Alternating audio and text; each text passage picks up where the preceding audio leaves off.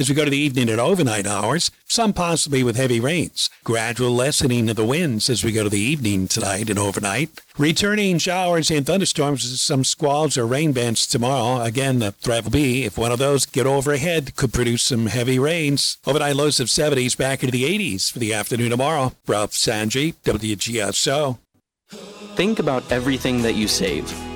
You save gas, you save money, you save time. But have you ever thought about saving life? That's right, life. In just one hour, you could save up to three lives, giving three people more time with the ones they love. And isn't that the best thing to save?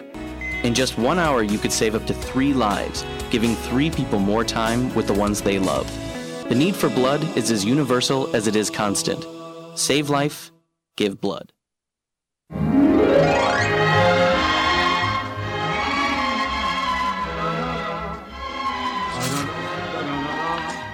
It's a charming time. It always is when we start off the food show, which we are doing right now as we're thinking about it. And it's uh, kind of a funny day.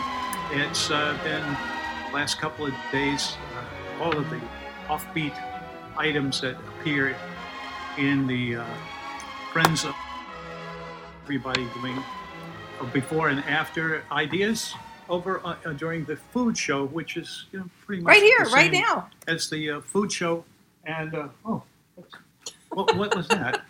I turned around and there's this huge uh, something or other behind me. Anyway, uh, here's what you get to do without without having to really uh, push yourself too too hard.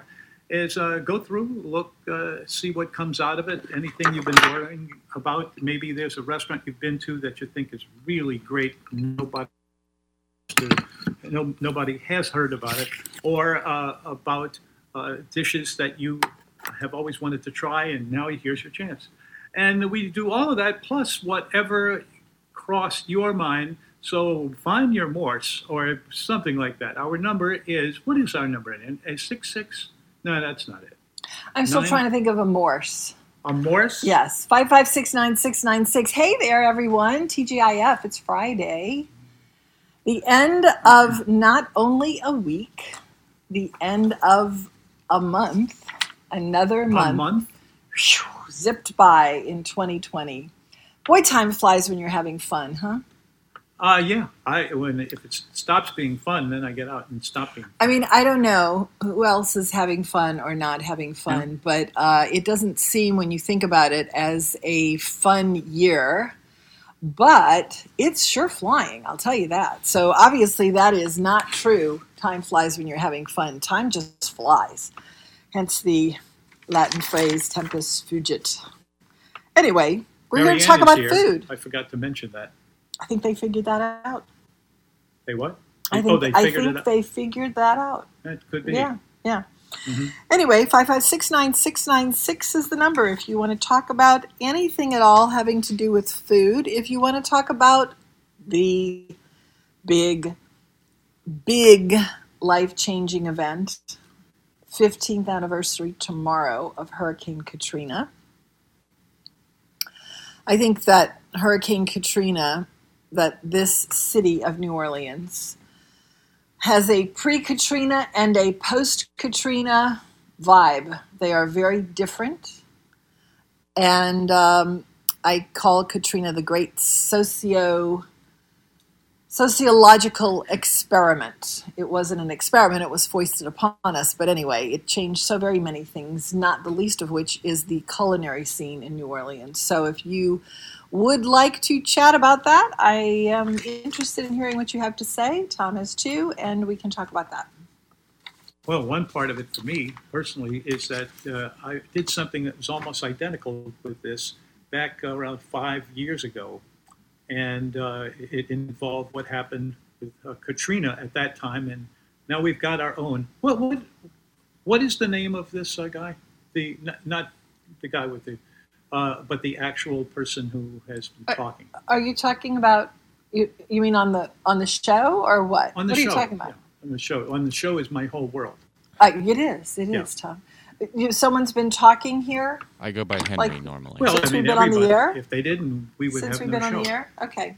Anyway, Uh, somebody wants to talk to you. Yeah. You mind? Okay. Yeah. Let's go. was it? I didn't catch that. I think it was probably Don.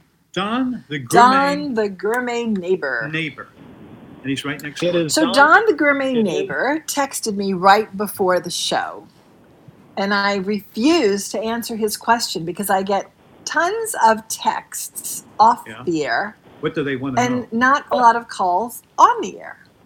So I don't. Well, I, I I now would- just say sorry. You have to do it on the air. So the question Well- that he asked was, uh, "Tell me about Lola on the North Shore." Lola. which we would be happy to do. We would be happy to talk about Lola on the North Shore because it's a wonderful restaurant. Is that okay with you, uh, Don? That's what he called about. yeah, that's that's what I called about. I was yes, let let's yes, I'll be there. I'll be there next week for my. That's we're going to be doing that thing there. Remember? That's where we'll be. Yes. That's the next big yes. Yes. Okay, so here's what here's what I would the- say about what's the date Lola. for that? Lola, Lola, you told me already. Okay. Yeah. Lola is the scene of two very good things, in my opinion. Okay, first of all, let's just say that Lola is a delicious restaurant. Overall, Lola is a delicious restaurant. If you are going for lunch, are you going for lunch or dinner? Uh, it's go- probably in between. It's in between because we're going to be shooting that. You know, we'll be shooting that day.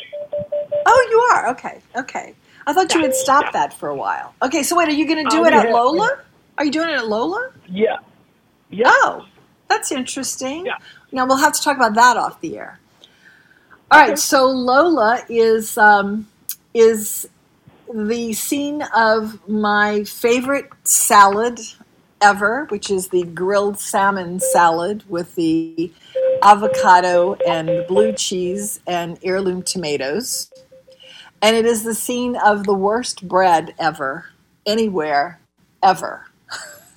it's like I just Whose don't idea was that? understand the bread there. They have this What focaccia the that they make.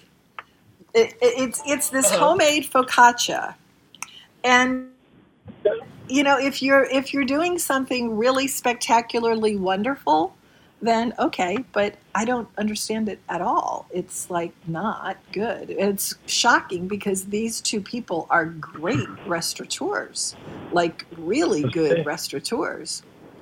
So I don't know, but anyway, so don't get a sandwich. Was, from the was focaccia. my advice. Stay away from the don't- don't sandwiches. sandwich. If you're going to be Those. if you're doing a lunch thing, if you're going in between, then I don't know what you're doing, but I would imagine that you're probably going to be doing dinner things. But they do have great everything for the most part.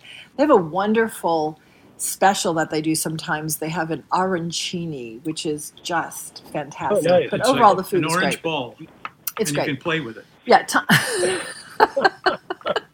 That'd be good for the show, wouldn't it? That's why they Um, paid me to do this. Yeah. So uh, the the What's lunches vibe? they have a blackboard of things that are um, specials, which are always interesting.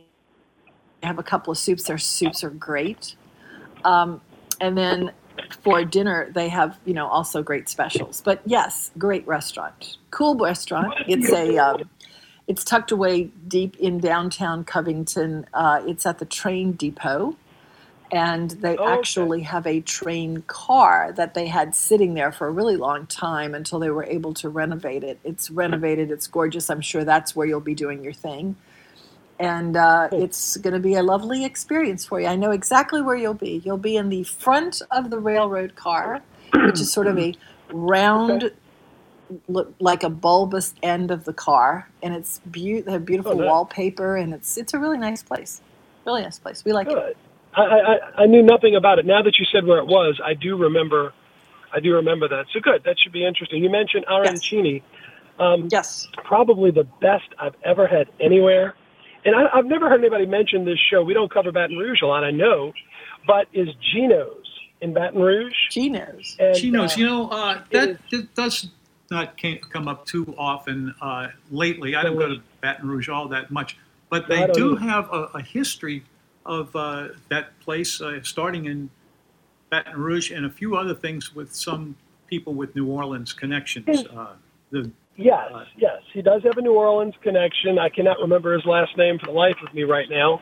And his mother had just won. Um, what is the award they give? Um, restaurateur of, uh, oh, I can't remember, in New Orleans. It's a big thing with the association. Oh, for Lena the Louisiana Restaurant Association? And, yeah, well, she I don't had know. Won, she won. Oh, a life a lifetime achievement award. She had won. And um, oh, the lasagna there is great. It's really old school when you walk in. Sort of Uh-huh. reminds you It of sounds like Red it. Tower Any place called House. Gino's is going to be old school. It's his father who are really old sh- school, Mhm. uh, who have been It- there it for a look- long time, and and they the public uh, really loves. Where is it? This, uh, well, it's nowhere now, but it's coming back. Uh, No, it's in Baton Rouge. in- where, where is it in Baton Rouge, it- John? it- It's in Baton Rouge, probably about two miles, three miles away from LSU. Okay. I can't remember the. I think Is it on a main thoroughfare? Yeah, that main drag when you get off the interstate to go left to No, go that's toward uh, LS, LSU. I can't remember the name of that street. Acadian Thruway, wall- College Drive? College, maybe it's college. It might be college. Okay. Good. Uh-huh. I mean, good stuff. La- lasagna is great. They do a great salad. They make their own dressings. It's really lasagna's awesome. So one of those blasts from the past that has a charm for being a blast Yeah. from the past. It reminds you when you walk in of Sal and Sam's. That's the look and feel. Oh my goodness. That's the look and feel. Yeah. yep. It's a Okay. place. If you're ever out there and need somewhere to eat, it's probably the best restaurant in Baton Rouge. Is that right? Really? You like? Do you like it better than Juban's? Oh, yes. Juban's is done. Juban's is old. Juban's is still cooking food, food from 1982. Okay. You know, I All mean, right. the- That's The, interesting. Hallel- the Hallelujah crab was great, but, you know, we got to move on. oh, is that the? Juban's, I, I think of wedding food when I think of Juban's because that's, that's what I feel like I'm eating. Okay. Well, you know, um, that's just me. then don't go to Dakota because they're still doing the Hallelujah crab. I didn't know that that's what it's called, but it's really a nice presentation. But you're right. It originated, Juban, Juban's did that first here. I'm sure it was done. Yeah. Well, that's where they're both They- from. They yeah. both met at Juban's. Oh, there you go. Well, there you, that's where it comes from, and you know it's a nice presentation. Yeah. But anybody with a you know with a vat of oil and a spoon can do it. It's not very difficult. You know, fry the legs first and flip them over. That's it. Okay. and while you're at All it, right, turn well, them upside I'll- down. I'll catch that up to you. adds when we- another thing. I'll catch up to you when we head that way. Okay. Sounds Why good. not? All right. Take care. All right. Uh, that was Don, the gourmet neighbor, who we always love to hear from, and uh, he just wanted to report on Lola, which is up on the North Shore. And uh, deep in Covington, down the street actually from my favorite place, Oxlot 9. I love Lola too, though. There, there's some good restaurants on the North Shore. We really do. It's getting little by by Bethel. Well, I, Uh, these are places that have been around for a while, but um, I mean, we have probably what Water. six or seven restaurants over here that could definitely hold their own on the South Shore. Absolutely. Mhm. Five five six nine six nine six is the number. If you want to talk to us, we'll be right back after these messages. Have you ever eaten something new and wondered where it had been all your life? We thought that about Double D sausage after having it at a friend's house. But restaurants all over town serve it in their gumbo, red beans, and jambalaya. It's made right in Bogalusa, and the company is in its third generation. Double D sausage is a light smoke, pure pork sausage with notes of sage and other spices. Try the regular, mild, and hot, and new flavors like the Cajun variety and jalapeno and cheddar. Double D sausage in stores all over town. Bistro Orleans, it's back with its familiar classic New Orleans cuisine in a casual setting, serving only Louisiana oysters and always wild caught Des Allemands catfish. And the seafood boat, Carnival Time Lounge, has happy hour Wednesday through Friday. Bistro Orleans is open daily for lunch at 11, dinner Wednesday through Sunday. Bistro Orleans, 3216 West Esplanade in Metairie, 304 1469. This is Lenny Minutillo, chef owner of the Happy Italian Pizzeria in Harahan, home of the original meat sauce pizza and sesame crusted muffuletta calzone. The Happy Italian is serving our new full menu. Dine-in seating is limited. Takeout and curbside is available. Catering is available any day. The Happy Italian Pizzeria in Harahan, open 11 a.m. to 8 p.m. Friday, Saturday, and Monday for lunch and dinner. Sundays 11 a.m. to 3 p.m. for lunch. Find us at happyitalian.com for info and online orders. Like us on Facebook and love us on your taste buds. Autumn in New York. Why does it seem so inviting? I wonder if it would this year. I wonder if autumn in New York will be inviting this year. Probably not. 556 696 is the number. You know, we were talking about uh, it's TGIF, by the way, Friday. Go ahead and give us a call. Might be relaxing on a Friday afternoon, the end of the month, the end of the week. It's just kind of shocking how quickly everything is going by. Um, we're talking about Baton Rouge and Jubans. And that, Tom, reminds me of your edible dictionary word of the day, which will mean nothing to you, but probably a lot to a lot of people. Yeah? Mm-hmm. The edible dictionary word of the day is kush That's an easy one. Go to Cajun country, give me kush. Go back to sleep. It's an old Creole and Cajun breakfast dish made by combining cornbread, stale pieces left over from a few days ago, with milk or cream and sugar, and simmering it until soft. The name probably comes from the sound the stuff makes when you work it with a fork to get the to soften the old cornbread. You say this with some authority, but you used to watch your mother make it for herself. Nobody else was interested when you were a kid. There is also a the name comes from couscous. That's what I always thought. The northern African dish of granular pasta, though some roundabout adaptation in Cajun country. Although not many people eat couscous anymore, the dish lives on in a football cheer for the LSU Tigers. It must be said. It must be said with a Cajun accent. And it comes out like this. All of you LSU fans out there, let's say it.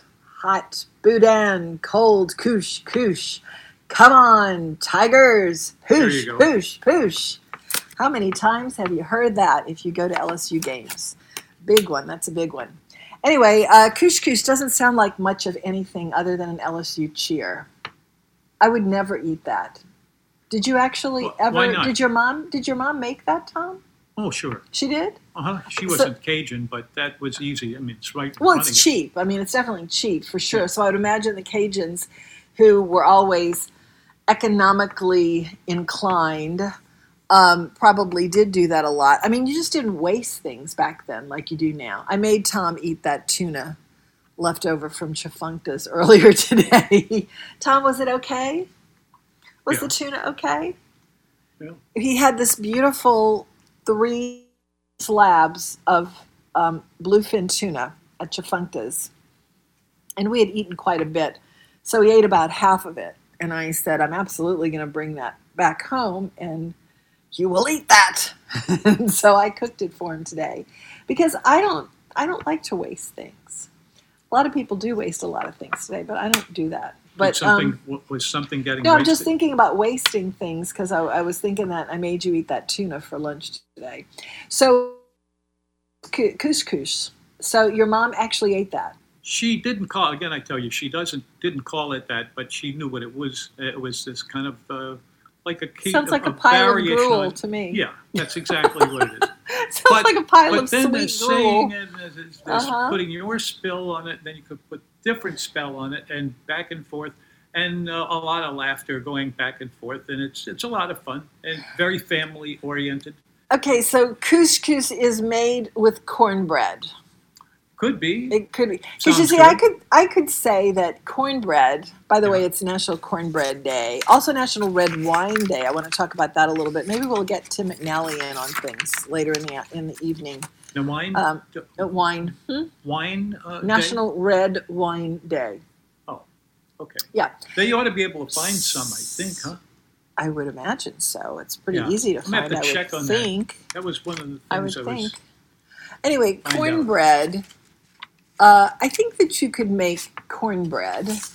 Yeah.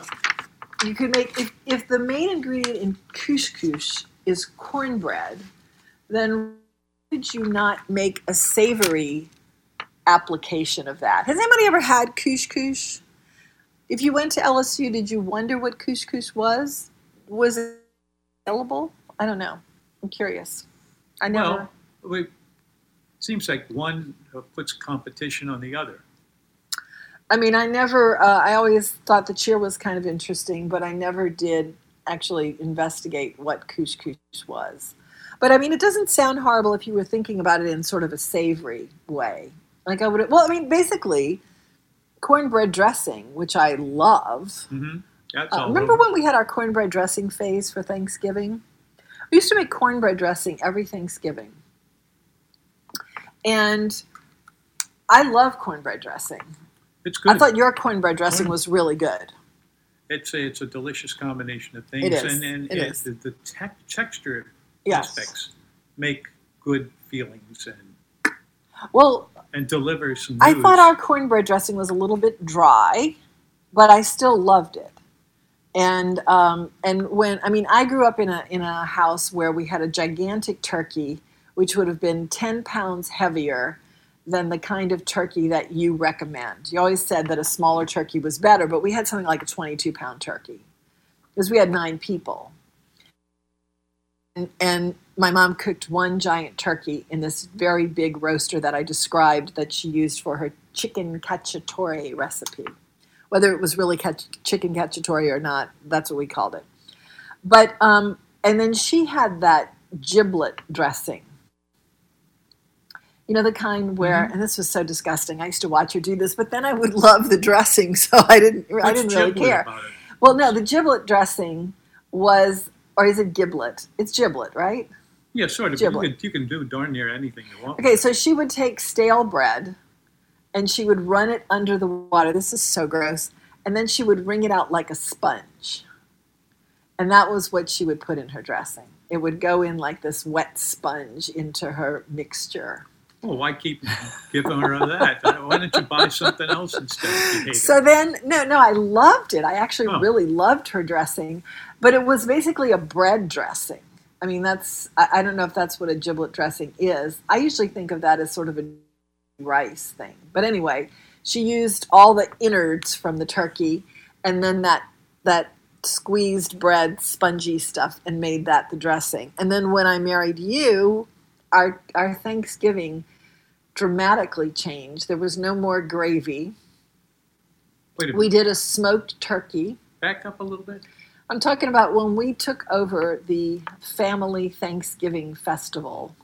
We changed it a lot. It changed dramatically. It went from that that giblet stuff to cornbread dressing and smoked turkey with no gravy instead of turkey and gravy.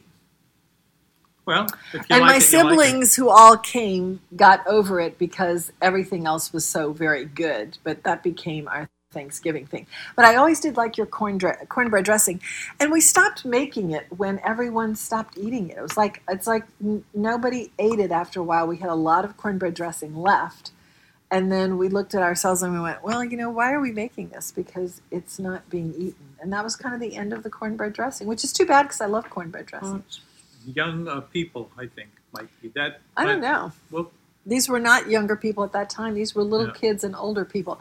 Um, in in November, which again I think will be here before you know it. I think all of November, the Parkway Parkway Poor Boys does their Thanksgiving Poor Boy, where they actually have the roast turkey, gravy, cornbread dressing, and cranberry sauce on a poor boy. where did they get the cranberries?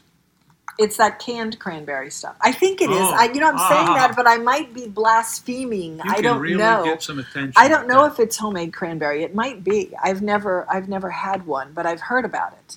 And so, cornbread dressing is uh, is sort of like the the way you think of Thanksgiving. You know, it's funny because you don't.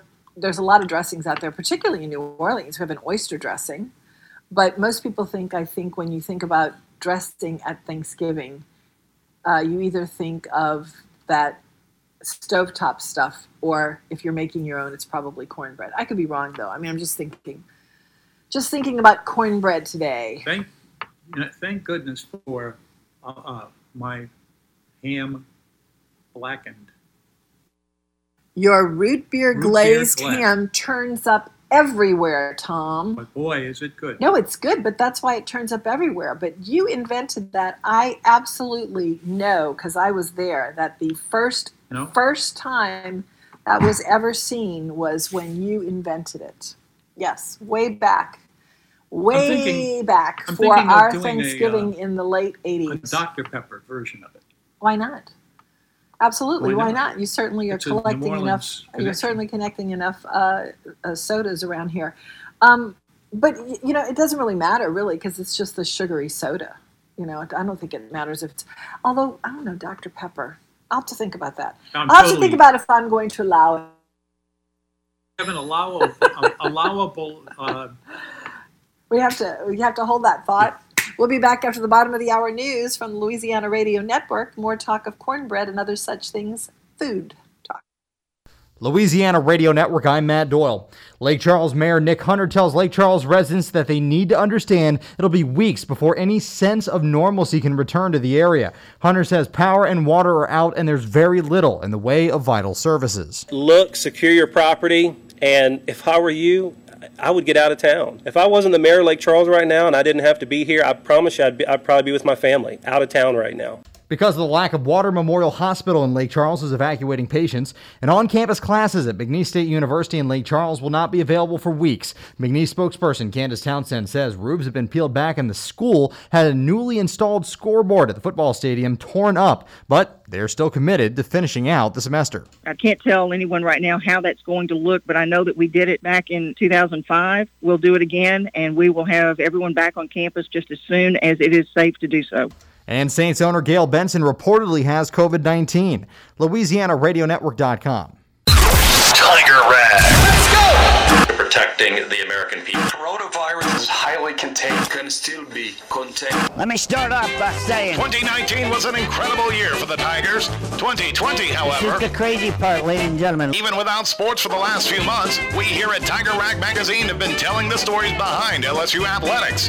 And it's been filling our pages with can't miss content. Now, we're looking forward to filling Tiger Stadium this fall. I have never had anything but a good time. But we gotta keep that coronavirus under control. The spread of coronavirus is a serious matter. We're all in this together. The sports world is constantly moving and constantly changing, and Tiger Rag keeps you updated at the newsstands and on the web at tigerrag.com. On the internet worldwide. When it comes to LSU athletics, Tiger Rag Magazine is the MVP, most valuable publication. I'm standing in a cage with five full-grown tigers in line. Catch the stories you need to know with the real Tiger King online at tigerrag.com.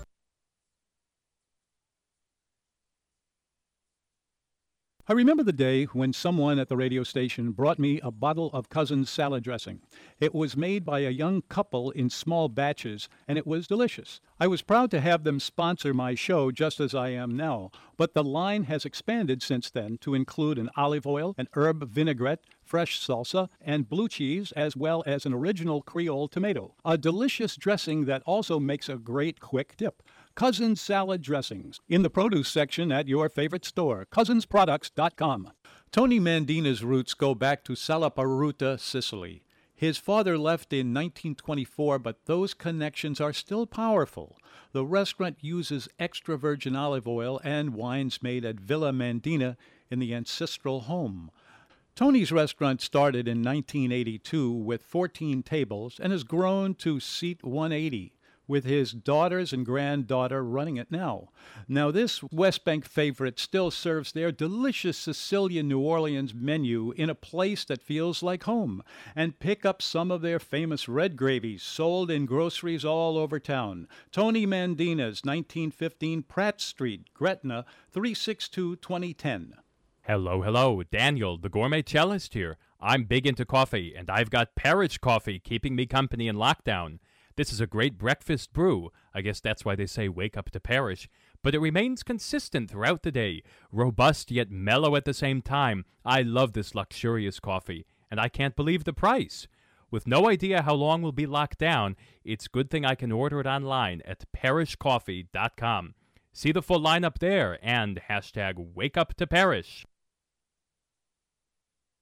I like a Gershwin tune. How about you? Yes, indeed. 556 9696. But we have a guest that's going to tell us about an event that's coming up. Hi, Michael. How are you doing? I, I like a Gershwin tune as well. Who doesn't love a Gershwin tune? Blue skies. Can know, you, can, go ahead, love Mike. it. I love, Yeah. I love, I love all, uh, uh, uh, any anything Gershwin, all, all those classic, Irving Berlin, all that classic uh, Broadway stuff is beautiful stuff. Music to my ears. Well, I'm glad you like it because we have it as bumpers throughout the show. Tom Ah, loves to sing, and um, we love to give him the opportunity to do that, although not too much. So we let him we let him have a couple of bars after we come back from the commercials usually. So what you got for us today? Well, I've been doing a pop up out of uh, Bywater Bakery. Uh, normally, it's an after hours thing that I do on Tuesdays, Friday, and Sunday from um, uh, 5:30 to 7:30, and I, I post online at, at Facebook and social media called Dom's Soul Kitchen. It's at 3624 Dauphine Street, Bywater Bakery. But uh, this week they're out of town, so I'm doing a live pop up during the day from 10 to 6 p.m. from today through to uh, Tuesday. So Oh, it's, perfect. It's, it gives me the opportunity to cook things that are warm because normally I serve things that are meant to be uh, brought home and cooked at home. So I'm I'm I'm doing live cooking here. It's that everything is warm. I still have all the stuff I could serve to go as well, but but this is meant to be uh, enjoyed here, or or taken home and eaten uh, today. Well, the Bywater Bakery is not very big, so how many people can you seat there uh, in under the current circumstances? You'd be surprised. I mean, we, we're not Really? doing uh, uh, we're not doing uh, indoor service, but they have there's some tables uh, Yeah. uh, around the place, and then people come and hang out. And then uh, Mhm. we have music sometimes. So tonight we're going to have uh, um, Alex McMurray and Jonathan Freilich, weather permitting. And then we also have some music on Sunday, which is uh, which is um, Alex McMurray with um, uh, King uh, Kings of the Small Time, which features his his, uh, his friend on accordion as well. And that's No be pretty cool, Gershwin? too. Hi. Uh, he does. He might do a little Gershwin. You never know. You know, Gershwin's always there. You know, it's ever present. Um, Like so, Sinatra, so always. uh, my my thing is like it's it's a it's a very spontaneous project. You know, I, I, I'm a veteran of the restaurant industry. I worked at Galatoire's and I worked on both coasts, and I've been in the in the restaurant industry for 30 years as a waiter primarily, and I never really. Uh, uh, was a, a chef or anything like that, but I've been cooking for the last uh, five months nonstop. And what, what happened was basically um, I started out um, feeding people because there's a very very generous uh, local produce company called Louisiana Fresh, and right after the um, shutdown, if you remember, uh, a lot of a lot of places, purveyors in particular, had all this food, uh, whether it's Yeah. milk or vegetables, they were all going to go bad. They were meant to go to hotels, and everything got shut down all at once. So all of a sudden, there was a, a back a backlog of all this food. So they they contacted us, and I went to went to their their warehouse and got um, boxes and boxes of, of, of produce. So I cooked all this produce, made soups and everything else, and then I started started distributing myself to all these people I knew that were out of work. A lot of them were burlesque dancers or bartenders and servers, independent workers of all kinds, and it, it went from like five people to about uh, fifty people within a couple of couple of days, actually. I would And I imagine. and then and then just before Mother's Day, I said, well, let me let me kind of switch gears here and start offering some of this food um, for for for uh, for payment. You know, to basically catch up because I, I had at this point I, I had uh, spent thousands of dollars of my own money to, to Yeah. keep this going, and I wanted to kind of like uh, recoup some of that and just offer different food. Um, And so I was able to to do a lot of things. And my heritage is uh, Cuban and uh, uh, Sicilian Italian. So uh, my menu kind of reflects that, of course, in local foods and, and, and inspirations from other places I've been. So I'll give you a, a, kind of an example of what I have just for today. I'm doing a Thai green curry with uh, shrimp and vegetables. Uh, all of my plates, uh, you know, they're like small plates. They're ten dollars each, and I have Cuban roast pork, which is you know this Mm. incredible simple dish, Love but it. it's like you know it cooks for hours with that uh, beautiful mojo sauce, which has uh, sour oranges, garlic, uh, bay leaf, salt and pepper, a lot of cumin and coriander, and you just take that pork butt and you cook it for anywhere from uh, 12 hours to more, and it just falls off the bone. It's incredibly That sounds delicious. great. And I'm serving that with congri, which is basically a Cuban fried rice dish with rice and black beans with a little bit of fat back, and it couldn't be any more delicious than that. Yeah, and that- then I have you're a, a right. That classic, sounds pretty uh, good. Yeah, arroz con pollo. Uh, that's also one of my mom's classics, which is basically uh, a saffron rice that you serve with chicken, and it's just very savory. It's uh, you start eating it, and it's gone in two minutes because you can't stop. It's so good. Yeah. Um, yeah. I had some lighter things like prosciutto. I, I always like the combination of uh, prosciutto with melon and, and, and prosciutto and figs. So I'm I'm offering both together, a plate with prosciutto ham, with fresh uh, um, um, melon, and also some beautiful figs that I've procured. And then I have uh, kind of more of a more of a southern style dish, which is grilled shrimp, head-on shrimp. They're, the bodies are peeled, and, uh, with some uh, uh, cornbread, and it's served with like a chili lime butter. Really tangy. It's delicious. Um, It's one of my National Cornbread Day, by the way. Oh, okay, that's awesome. I also do a uh, a variation of enchiladas, and mine have I, I I I like chorizo, but I find that a lot of chorizo is way too intensely flavored with all that all that uh, paprika. So I found a product that I really like. It's a um, it's a uh, uh, Argentinian chorizo, which is much more subtle with the spices, and I add that with black beans, uh, sweet roasted summer corn, goat cheese, and then uh, sofrito and salsa verde, and serve that uh, baked as an entree as well. That's very very delicious with That those uh, chori- chorizos. Um, You know, hatch hatch uh, chilies are in season right now, so I do a couple of hatch chili chili dishes, including that uh, uh, enchiladas, but also hatch chili con carne. Um, I also have a hatch soup, hatch uh, hatch chili pepper uh, chicken tortilla soup, and I have some classic gumbos. I have a shrimp gumbo today. I have corn and crab chowder. Uh, I have uh, you know wonderful minestrone for people that want vegetarian food. That's really good as well. Then I have a another simple plate. Uh, uh, I, I, I'm a big fan of champagne grapes. So I have champagne grapes. Then there's like a cheese plate with uh, brie and blue cheese. That's some of what My I have. goodness. Yeah, so I got a lot, a lot, a lot to offer today. I've been, I've So you're you're doing all this cooking. You're doing all this cooking. Well, I have uh, uh, some uh, former former coworkers from restaurants that help me out with the cooking. And Uh-huh. actually, some of these, And and you're cooking out of the Bywater Bakery. yes. Uh-huh. Now, I have to say this.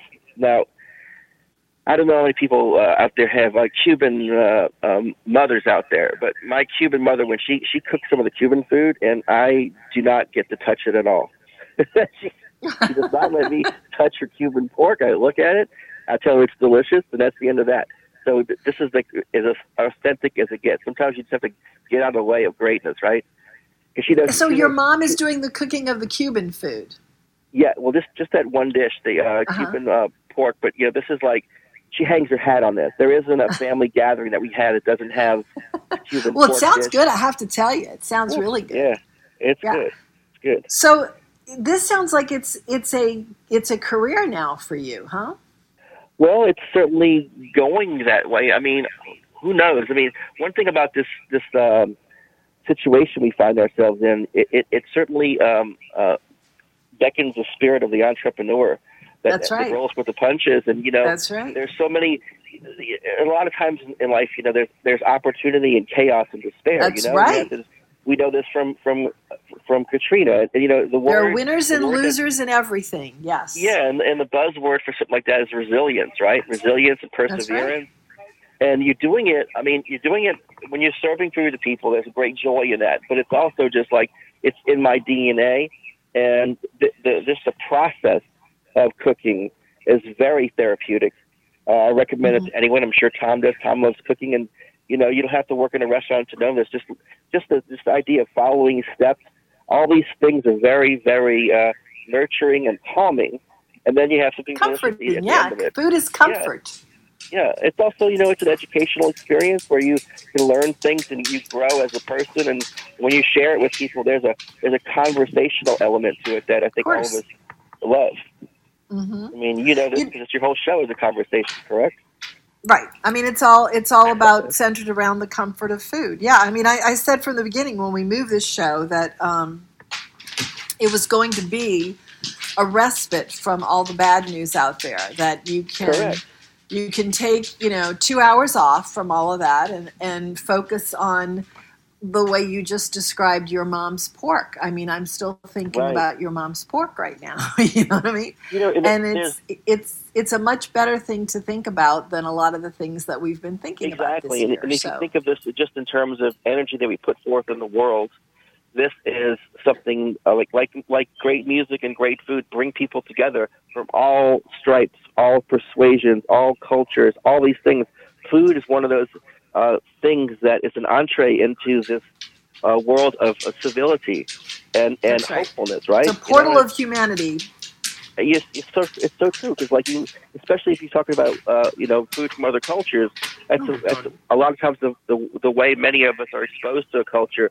You go visit another country, you try their food, you see what's similar or different, and you and you open your eyes and your hearts to why things exist and why why certain foods uh, uh, resonate in certain areas. You know, And I think it's an, it's a great journey in life to uh, to cook and to dine and to have this pleasure. You know, one of the one of the situations in our lives that are just almost pure pleasure. Absolutely, it's all about uh, pleasure. I mean, it's As long as you you don't have to clean need pleasure. I mean, life is is not uh, it's it's challenging right now. So you definitely need the pleasure part. Can you hold on for a few minutes? We're going to talk to you a little bit more if you have time. Okay. Sure. All right, we'll be back right after these messages.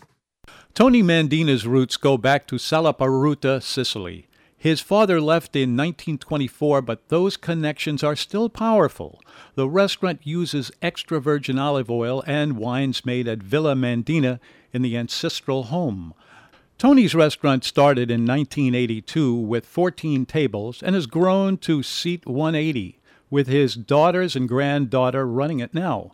Now, this West Bank favorite still serves their delicious Sicilian New Orleans menu in a place that feels like home, and pick up some of their famous red gravies sold in groceries all over town. Tony Mandina's 1915 Pratt Street, Gretna, 362 2010. Hello, hello, Daniel, the gourmet cellist here. I'm big into coffee, and I've got Parish coffee keeping me company in lockdown. This is a great breakfast brew. I guess that's why they say wake up to Parish. But it remains consistent throughout the day, robust yet mellow at the same time. I love this luxurious coffee, and I can't believe the price. With no idea how long we'll be locked down, it's good thing I can order it online at parishcoffee.com. See the full lineup there and hashtag wake up to Parish. Care Restaurant and Supply has reopened for you to come in and shop. Care has all the wipes, gloves, and sanitizing supplies that you may need, and face masks. They have a great selection of takeout containers, too. Call Billy to help you plan the renovation of your kitchen or dining room. Home cooks will find a great selection of kitchen tools, too. Hours are 8 to 4 weekdays right now. Buy local, our city depends on it. Care Hotel and Restaurant Supply. Call 482 0294, 4815 Conti Street. I'll take Manhattan, the Bronx, and Staten Island, too. Sarah may be drinking too the kind of romance. Tom just starts making it up as he goes along, Michael. So, do you like that one? I love I love that song. Yeah, yeah. We have we have a whole bank of them. So uh, maybe you can. No, I- we'll send some I over. think You can I pipe them do- into the restaurant. prefer- How's that? That was great. I do prefer Tony Bennett's version to Tom's, but you know I'm, we're we're just splitting hairs there. Okay, so this is obviously a new direction for you. That you had you thought about doing this before, or was it just something that you were I mean, I motivated by? I, I think I think that you know many of us that work in the in the restaurant industry, we all have fantasies of, of opening Secret up a fantasy. restaurant. In, in a way, in a way though, uh, considering the hours I put, let's just say that fantasy is is is, is not as tantalizing as I you know once thought because I do everything. And I tell you what, I have so much respect, much more Yes. respect now for dishwashers, for cooks, for Uh-huh. you know prep cooks, all that stuff. You know, when you see a, a chef in a, re- in, in, on television or whatever on one of these food shows, and they just walk into that walk-in and everything is chopped for them and the sauces are all made. um, I, I would love to live that fantasy, but that's not the, that's not the world I work in. I chop all my vegetables, I make all my sauces. Everything I do is from scratch. And so the joyous, the joyful part for me is like going to a farmer's market, going to a grocery and seeing what's seasonal and fresh, and just being able to buy it, knowing I want to make something delicious with it. That's a real pleasure for me. And I'm, I'm able Yeah. to do that on a, on a on a scale where it's, it's still doable. You know, I, I, Yeah. I, I, I, I, that's a big part of it for me is just the, the, the, the tactile joy of just like, you know, inspecting the, the fruit or vegetables or whatever it might be getting and knowing that I'm going to make something great with that. And just like I said, you know, seasonal inspiration, whether it's hatch chilies or Creole tomatoes, you know, fresh figs from, from the backyard, whatever it might be, fresh herbs, you know, all this beautiful basil that's growing right now.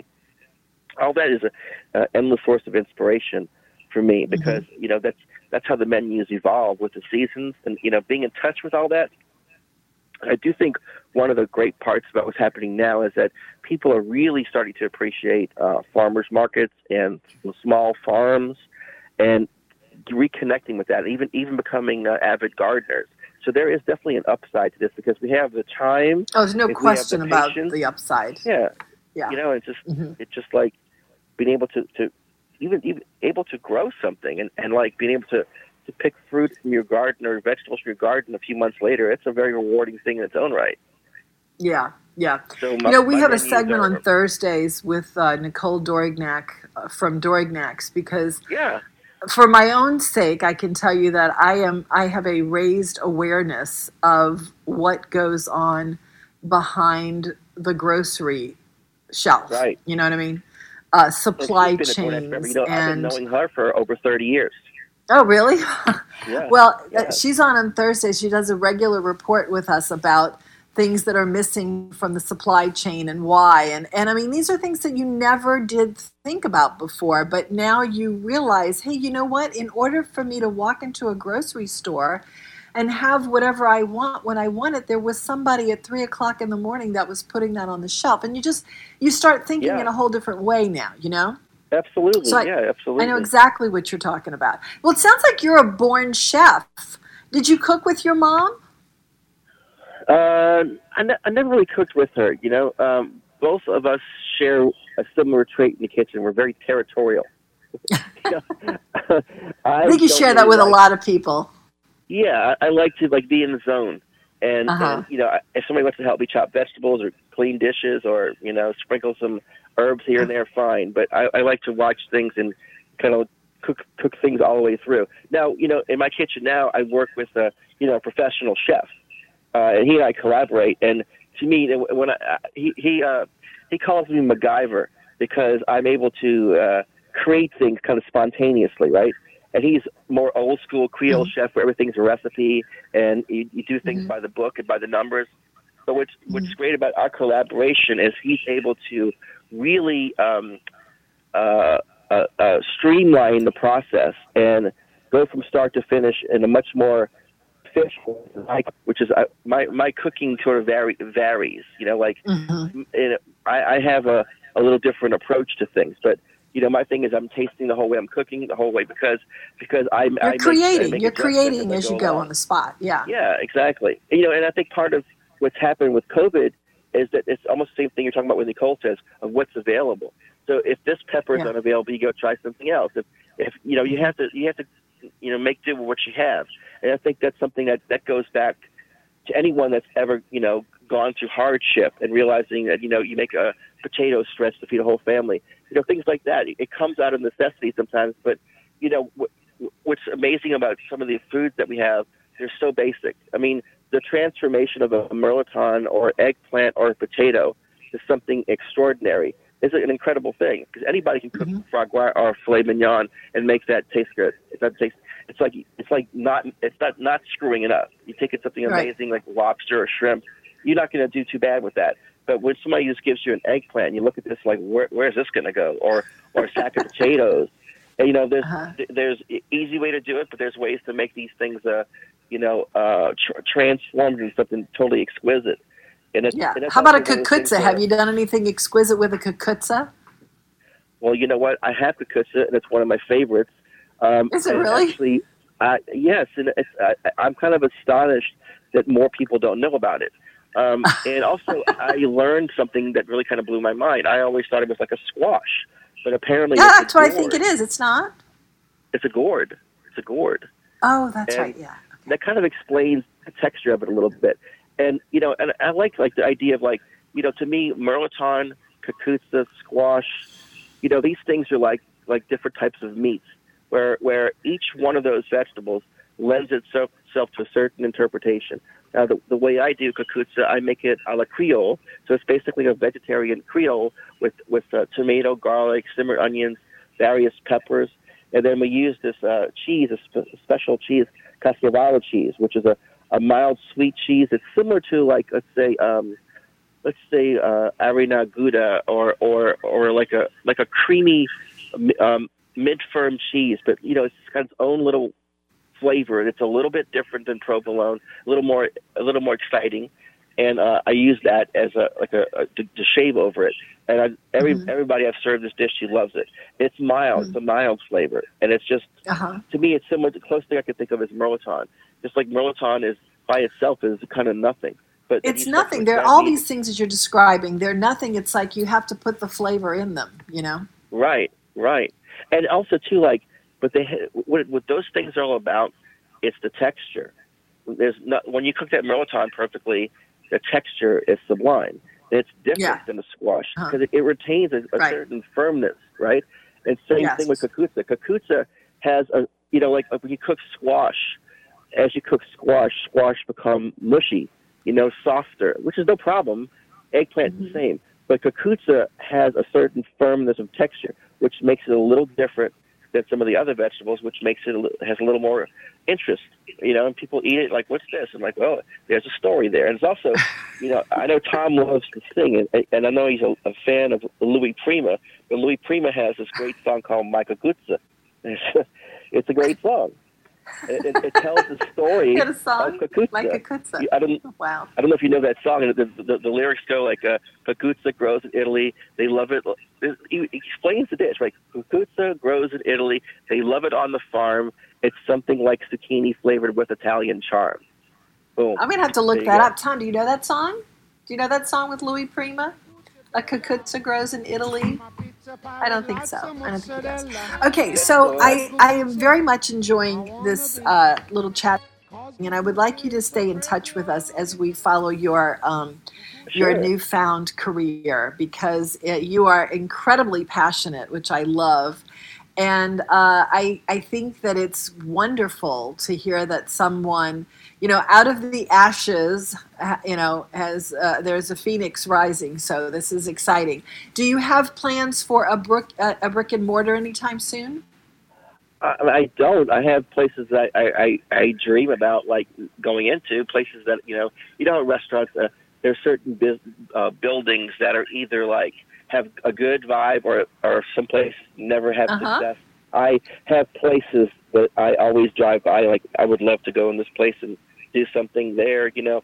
And to me, I have say, you know, the spot that I I used to work there a long time ago, and the spot that I think is the most um, um, simpatico and serendipitous for me would probably be the spot where Dick and Jenny's used to be.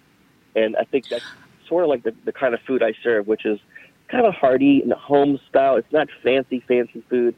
I think a lot of restaurants, I mean, the trend is, you know, the whole culinary, uh, culinary school approach.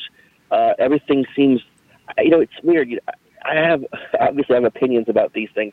And, and I feel like the food is just so like pristine and pretty, but it's kind of cold too, you know? And, and Yes, I totally agree. Are confirmed when you Totally look at like when you look at these restaurants all over the world, like the Pellegrino top 50 restaurants of the world. There's 55 of them. I mean, or 45 out of 50. It looks like they're interchangeable. It's like Yeah, of course. You know, it's almost like I mean, I don't want to, I don't want to uh, say, anything out of turn. But Okay, well, I'm gonna. I'm gonna. We have to. We have to go in just a minute. So I want. I want you to wrap up a couple of things. But let me just Yeah. say this: if anybody out there has surplus money that you would like to invest in a restaurant, this sounds like a good bet, because I the Dick and Jenny space I think is open, and uh, it and is. you don't. I would. I would go ahead and take a. Uh, I would. I would take a chance on you. You sound like you are super fired up and. I'm excited for you. You've definitely got me excited for I you. So it. if you could, if you could wrap up really quickly in closing, where you are, and and give the details like that. Okay. Well, I'm op- I'm operating out of Bywater Bakery, out of the good graces of of, of uh, Chaya and Alton that that I've been known for a long that I've been known them for a long time. So they allow Uh-huh. me to do a pop up on Wednesdays, which I do from from um, uh, basically noon to six on Wednesdays, and I do live food then. And then uh, I also do takeout from uh, Tuesday Friday and Sunday from 5:30 to 7:30. But this week, the opportunity was presented because they were out of town. So I am doing a live pop up from 10 a.m. to 6 p.m. from today on until Tuesday. So it's, it's fun to be able to do that. Okay, and it's Dom's Dom's Soul Kitchen at 3624 Dom's Soul Kitchen. Soul Kitchen. And on Dauphine Street, I have a Facebook page, Okay. a group page, and you can see, I'm- I post my menus there and everything else. Okay. And my name is So- Michael Dominici. Okay, so Dom's Soul Kitchen on Facebook. Would you would you send us details about where you are and what you're doing? We want to have you back, okay? Send it to tom at Sure. nomenu.com. Okay? Okay. Thank you. Very so much pleasure talking to you. Good luck to you. Absolutely. Really enjoyed it.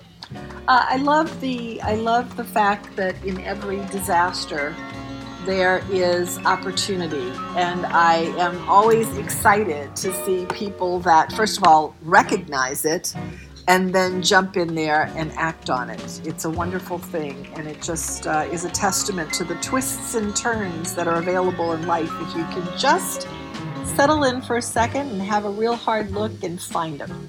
We will be back after the top of the hour news on Louisiana Radio Network. The best place for cutting edge news and talk about southeastern Louisiana is The John Mason Show, every Tuesday and Wednesday at 1 p.m. on WGSO 990 AM, broadcasting live from the heart of New Orleans, Louisiana. place at the Lincoln Memorial. You know, we need to obey the law. I'm black. And she said, look, black people stick together.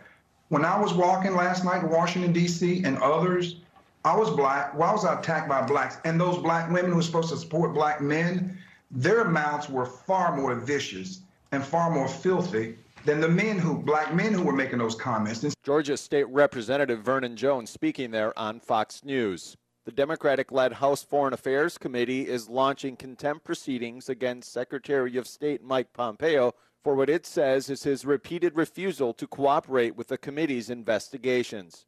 New York Democrat Eliot Engel chairs that committee. This is USA Radio News. Attention radio listeners. Have you ever wanted to be independent of the utility companies and actually generate your own supply of off grid electrical power? If so, this is going to be the most important message you'll ever hear. Here's why a limited number of solar powered backup generators are back in stock and now available. These emergency backup systems provide life saving electrical power when you need it most. And unlike gas generators, a solar generator runs quietly, emits no fumes, and produces an endless supply of free electricity from the sun. It's like having an electric power plant running silently, secretly in your own home. Run sump pumps, shortwave radios, computers, even keep food from spoiling. Go to mysolarbackup.com to learn more. That's mysolarbackup.com. Supplies are still limited and are available on a first come, first served basis only. MySolarBackup.com.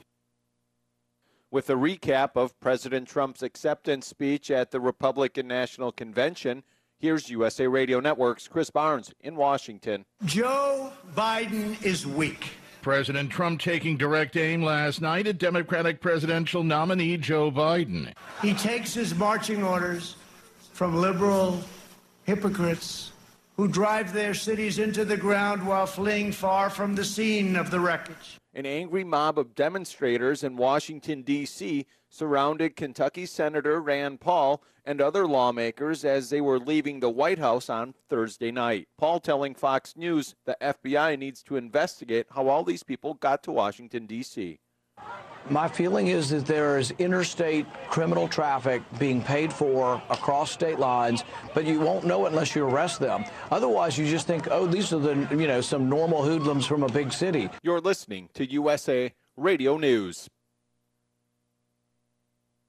Are you tired of high cable TV rates? Sign up for Dish today and get a $500 bonus offer while supplies last. Plus, lock in your price for two years guaranteed. Call All American Dish, your Dish authorized retailer now. 800 610 5739. 800 610 5739. That's 800 610 5739. Offers require credit qualification, 24 month commitment, early termination fee, and e auto pay. Restrictions apply. Call for details. It's legal for President Trump to deliver his Republican Party nomination acceptance speech at the White House. Democrats have been raising concerns about the Hatch Act, which generally forbids the use of government property and employees for political activities. The president and vice president are exempt from the act, though. President Trump's chief of staff, Mark Meadows, on the Hatch Act. Well, I can tell you that, that all the criticism that comes out uh, against this president is from the normal suspects, John.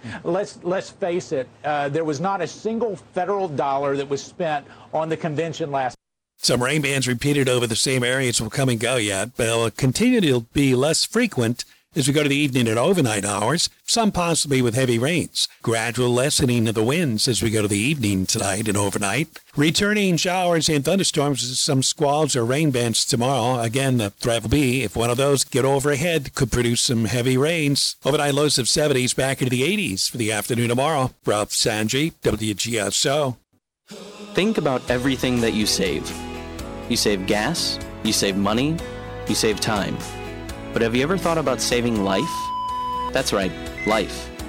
In just one hour, you could save up to three lives, giving three people more time with the ones they love. And isn't that the best thing to save? In just one hour, you could save up to three lives, giving three people more time with the ones they love. The need for blood.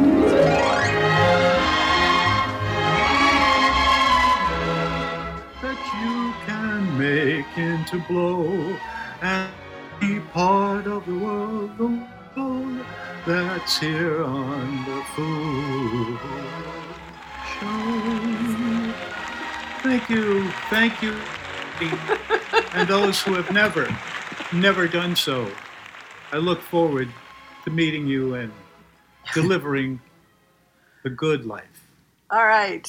Good wow, what an intro. Let's go to Ron, the gourmet waiter. Hey, good afternoon. How is everyone?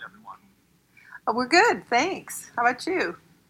Uh, doing well. Uh, Marianne, I just sent you Michael Dominici's contact information with his permission and also the menu that he's got available for at least today. He sent. She sent that over yesterday. Um, Okay. Thank you.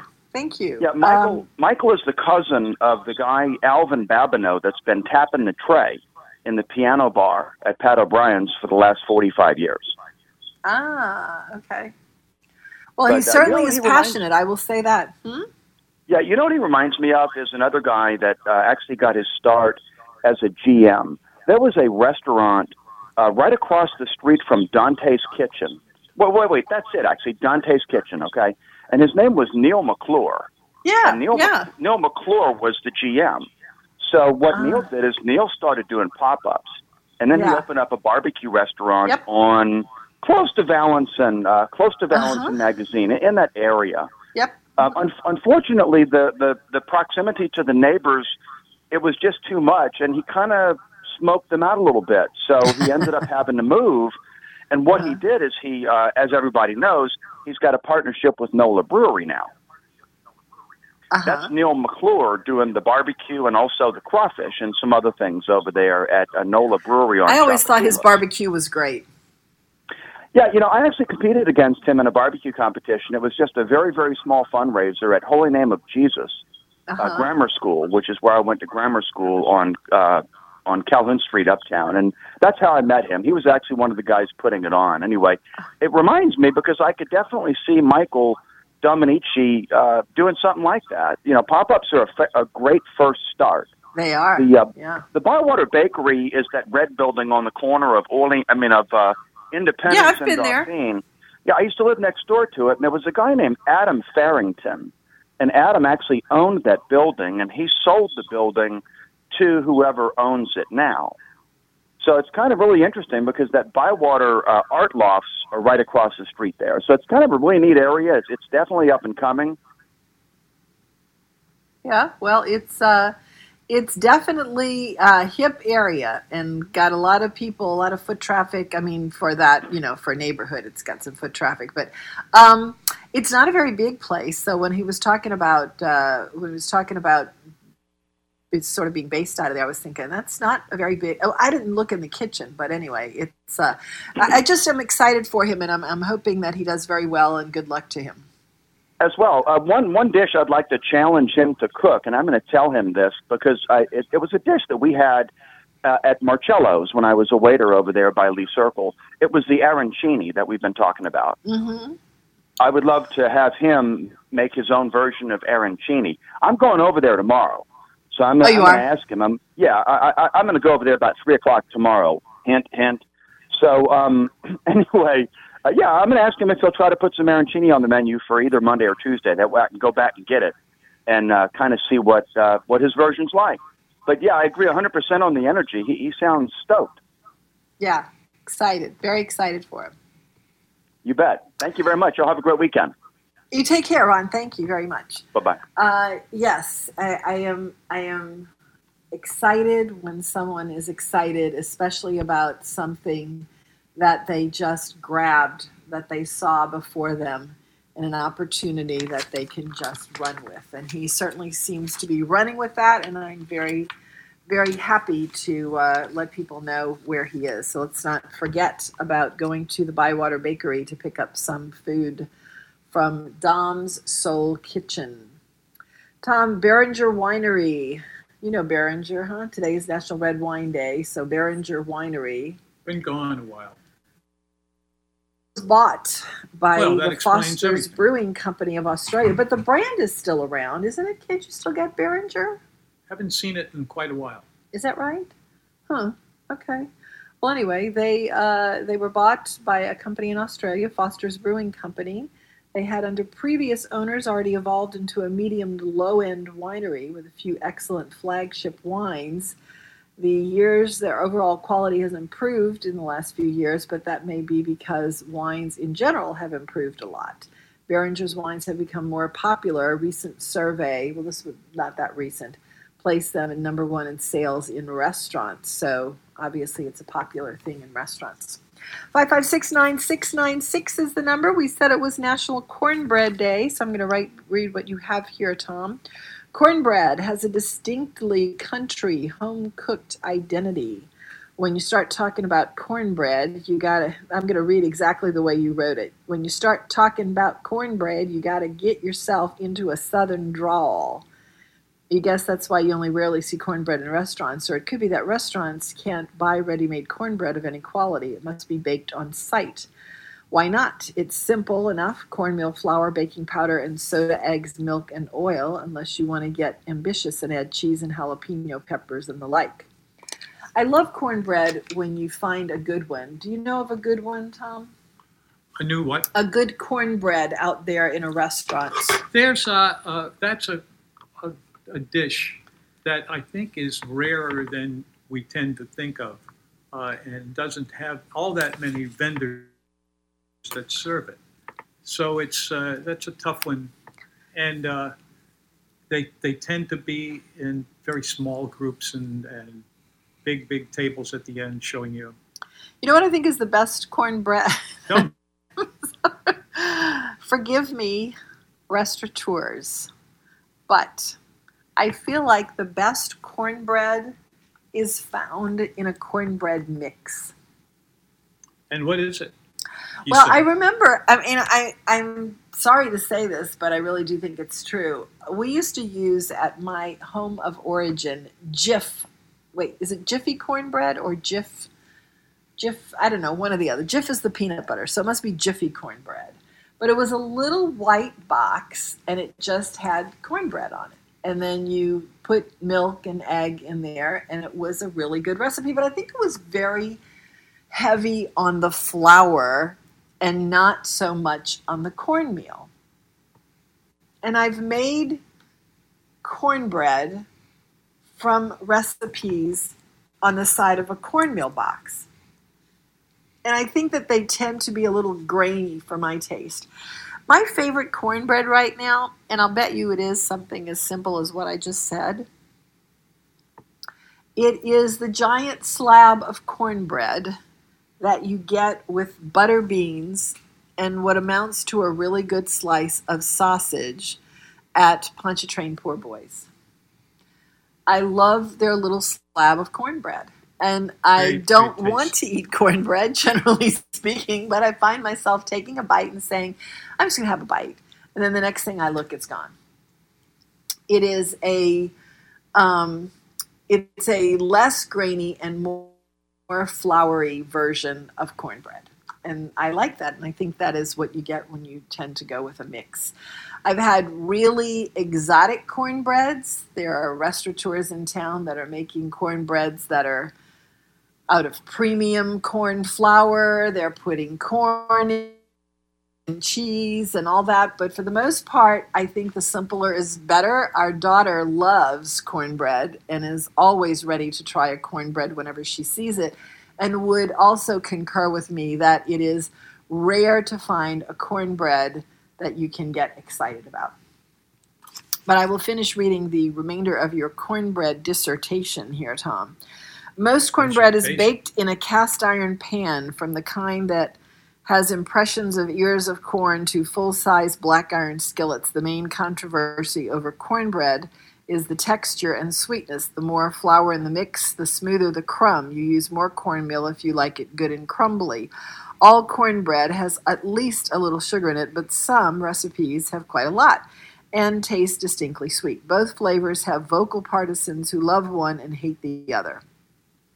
I think that's true.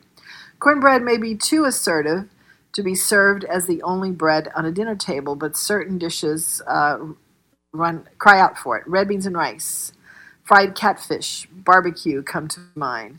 The best cornbread in New Orleans was the jalapeno cheese cornbread at K-Paul's, followed closely by Emeril's cornbread with whole corn kernels inside. Most of us have always had our cornbread at home for breakfast, and then you talk about your your cornbread that your mom made, breakfast cornbread right out of the oven with cane syrup to dip it in. Sounds good. Yeah, your mom made cornbread to dip in cane syrup for breakfast, Tom? Uh, no, it was one of my aunts who did it. There was a lot of lot of sugar happening in that house. Five five six nine six nine six is the number. We'll be right back after these messages. Mimi's is the best restaurant that has ever been in St. Bernard Parish. A magic combination of terrific owner, hospitality, and talented chef combined with a charming atmosphere to offer you a great dining experience. Don't miss oysters here. They have two or three different kinds, all wonderful. A terrific burger if you must. Great steaks too. Thursday is steak night. Mimi's 712 Judge Perez in Chalmette, 644 4992. Mimi's Bar and Grill.com. There's a new restaurant in the Warehouse District offering the fresh and fun flavors of the Caribbean and delicious tastes of New Orleans. Nola K features the best of both regions with dishes like tuna ceviche, red curry shrimp, freshly shucked oysters, cumin spice strip steak, and desserts like caramel flan, tres leches, and key lime pie. And signature cocktails like the Bloody Jerk using their house-made mix. Nola K, 898 Baronne at St. Joseph, nolak.com. Bistro Orleans, it's back with its familiar classic New Orleans cuisine in a casual setting, serving only Louisiana oysters and always wild caught Des Allemands catfish. And the seafood boat. Carnival Time Lounge has happy hour Wednesday through Friday. Bistro Orleans is open daily for lunch at 11, dinner Wednesday through Sunday. Bistro Orleans, 3216 West Esplanade in Metairie, 304 1469. Night and day, you are the one. On your day. I wonder how our new friend Michael would feel about that. Probably pretty good. Those are good. Is he a singer? Well, he was just talking to us about how much he likes uh, Gershwin and such. Yes. You couldn't hardly uh, How could you not? hold him out for Yeah, that. How, how could you not? Five five six nine six nine six is the number. Tom, today was the first day that commercials were heard in radio. Yeah, according to your almanac, today is the anniversary of the first paid for broadcast commercial aired on New York radio. Uh, the station was WEAF for an apartment development in 1922. Until that time, everyone was excited about radio, but nobody had figured out who would pay for the cost of broadcasting. So, on that note, let's Sorry, I just, didn't catch let's that. just say, on that note, um, please uh, support our advertisers because they are the ones that keep the show coming to you. And I wanted to mention also two things about the last batch of commercials. Two little, uh, what we call tags in the business.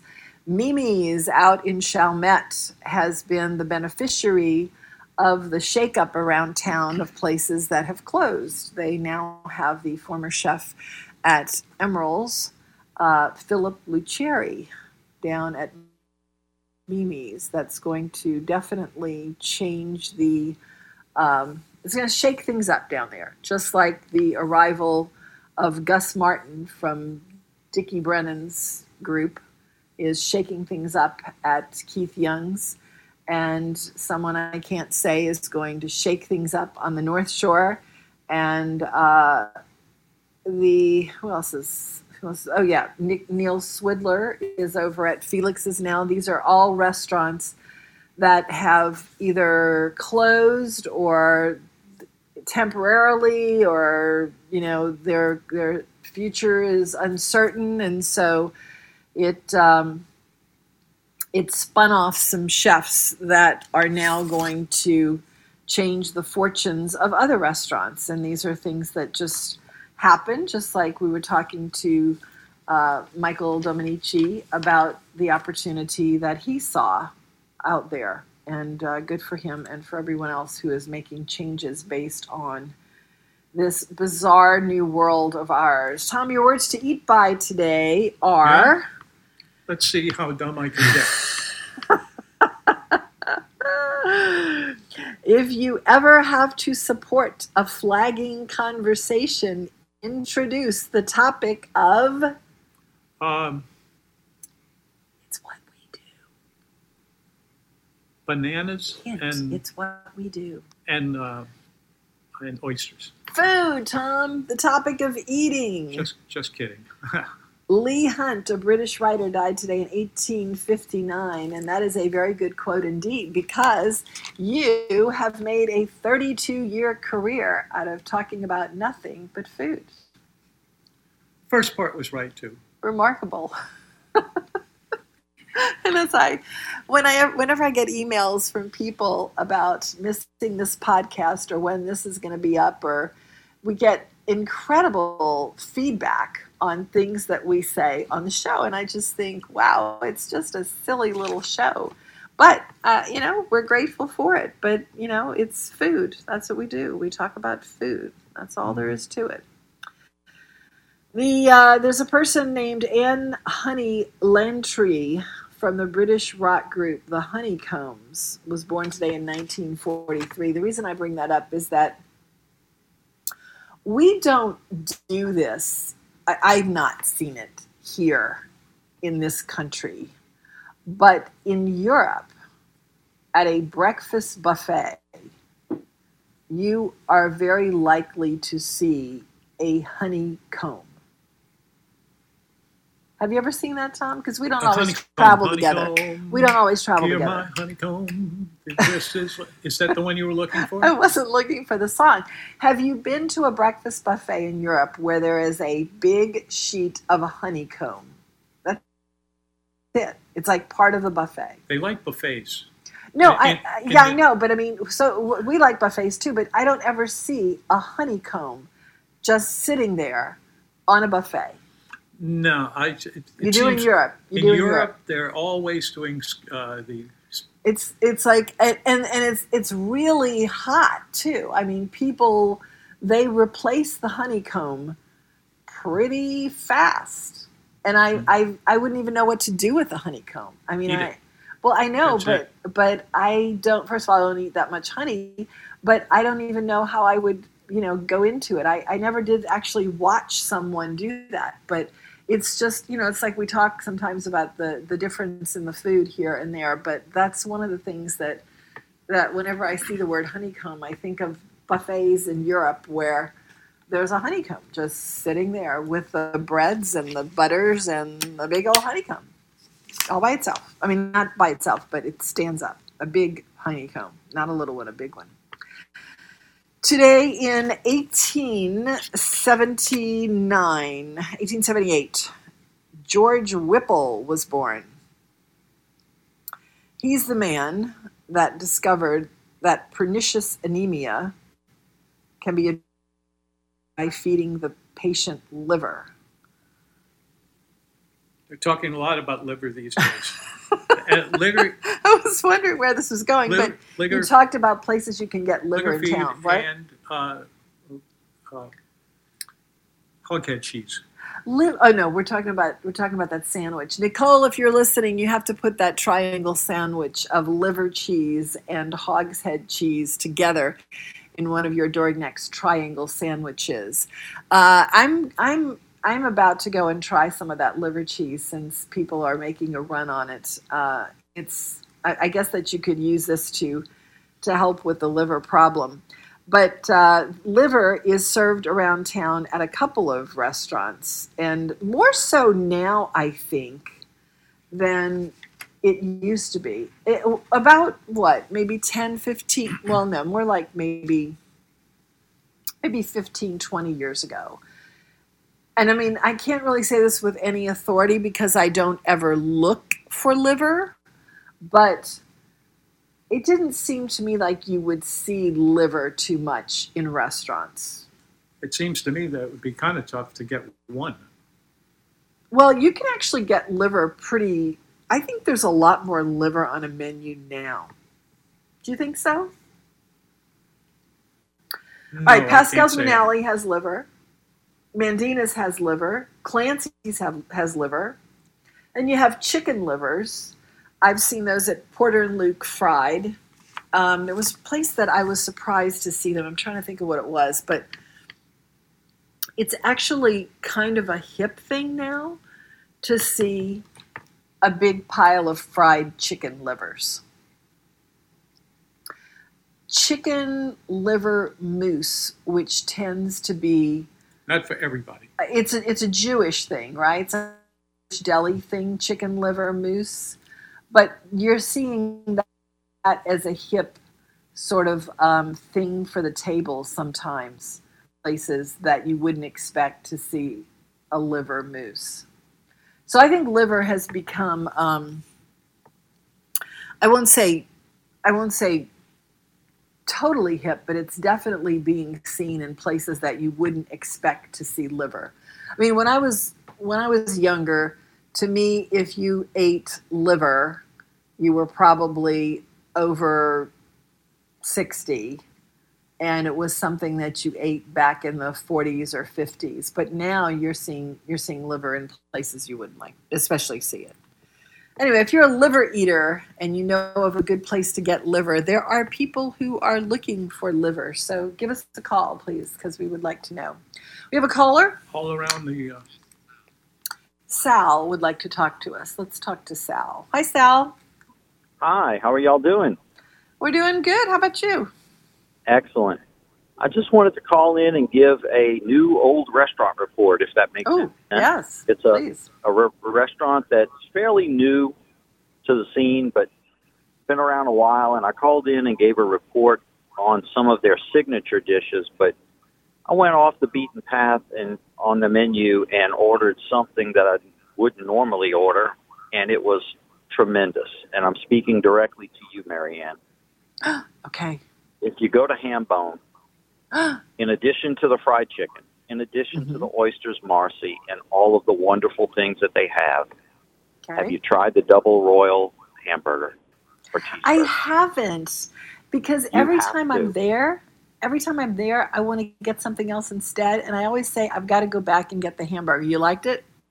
It was the best burger I have ever had outside of Healdsburg, California, on my honeymoon at a place that is no longer there, which they mixed lamb and beef into their burgers. But this one is pure beef, and it's on a brioche bun. It was the most delicious burger I've ever had, and I've and we're we're big burger fans in our family. Occasionally, we'll probably do that once every couple months and we've been to the icons of burgers around town. You know, Mm. Backyard Burger in Lakeview. We've been to Port of Call. We've been to Camellia Grill. All of the the iconic burgers around town. But nothing, nothing compares to this. This is truly a gourmet burger. Well, that's Homemade a truly gourmet place. It really is. I mean, it's it really it's, is. It's a fantastically great place.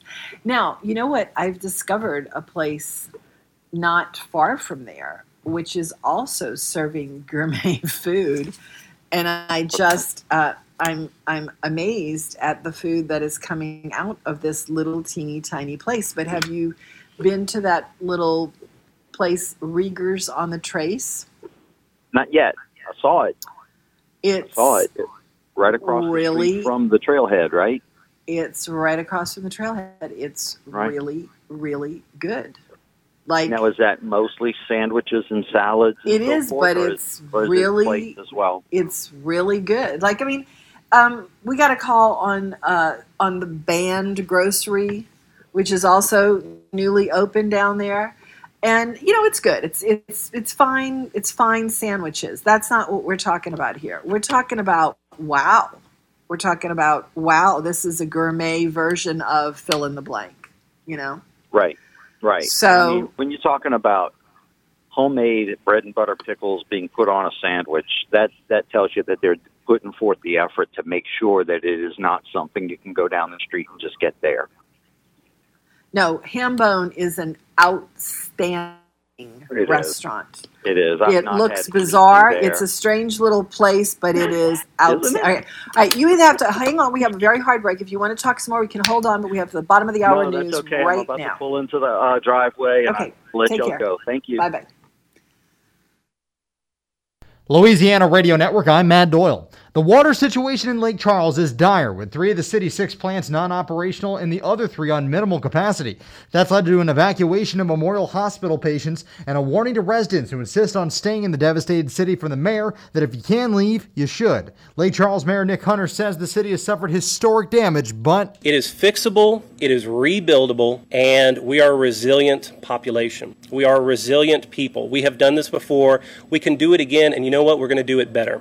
And a family of five is dead in Lake Charles, reportedly from carbon monoxide poisoning linked to their generator. And in person classes in Lake Charles won't be available for weeks at McNeese State University. Spokesperson Candace Townsend says the school's new health and human performance complex is seriously damaged. Several of our other buildings have roof damage where the roofs were peeled back, and so we've got some water intrusion there. And Saints and Pelicans owner Gayle Benson reportedly has COVID 19. LRN. Tiger Rag. protecting the American people. Coronavirus is highly contained, can still be contained. Let me start off by saying 2019 was an incredible year for the Tigers. 2020, this however, is the crazy part, ladies and gentlemen. even without sports for the last few months, we here at Tiger Rag Magazine have been telling the stories behind LSU athletics.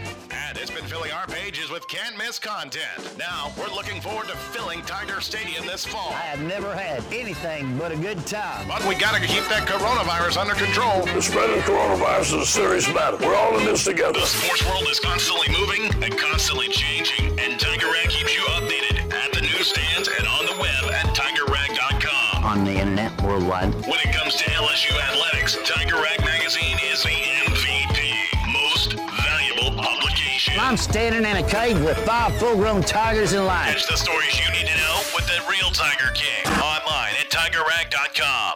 When you're awake, the things you think come from the dreams you dream. Thought has wings, and lots of things are seldom what they seem. Yes, indeed. True, true, true. 5569696 is the number. We're talking here on the Food Show on this Friday afternoon. TGIF, the end of the week, the end of another month. Unbelievable. Uh, and getting barreling toward the end of a pretty bizarre year, that's for sure. But we're not here to talk about that. We are here to talk about things that give us pleasure, like food and how nice it is to talk about things like hamburgers, right, Tom? What's kind of a long reach? Uh, Sal, the caller before the bottom of the hour, w- was talking about a little place in Mandeville called Hambone, which is an unusual name for a place, and an unusual place, and unusual food, but unusual meaning incredibly good.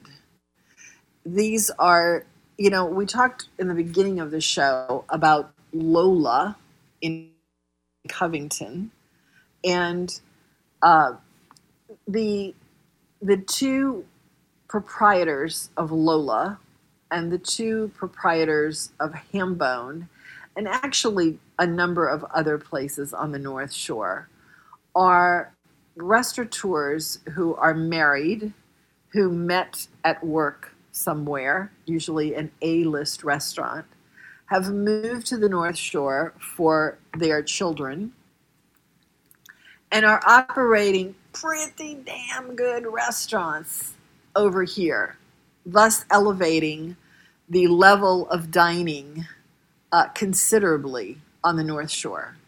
Hambone is spectacularly good food. Wouldn't you say, Tom? Yeah. Spectacular. Oysters Marcy.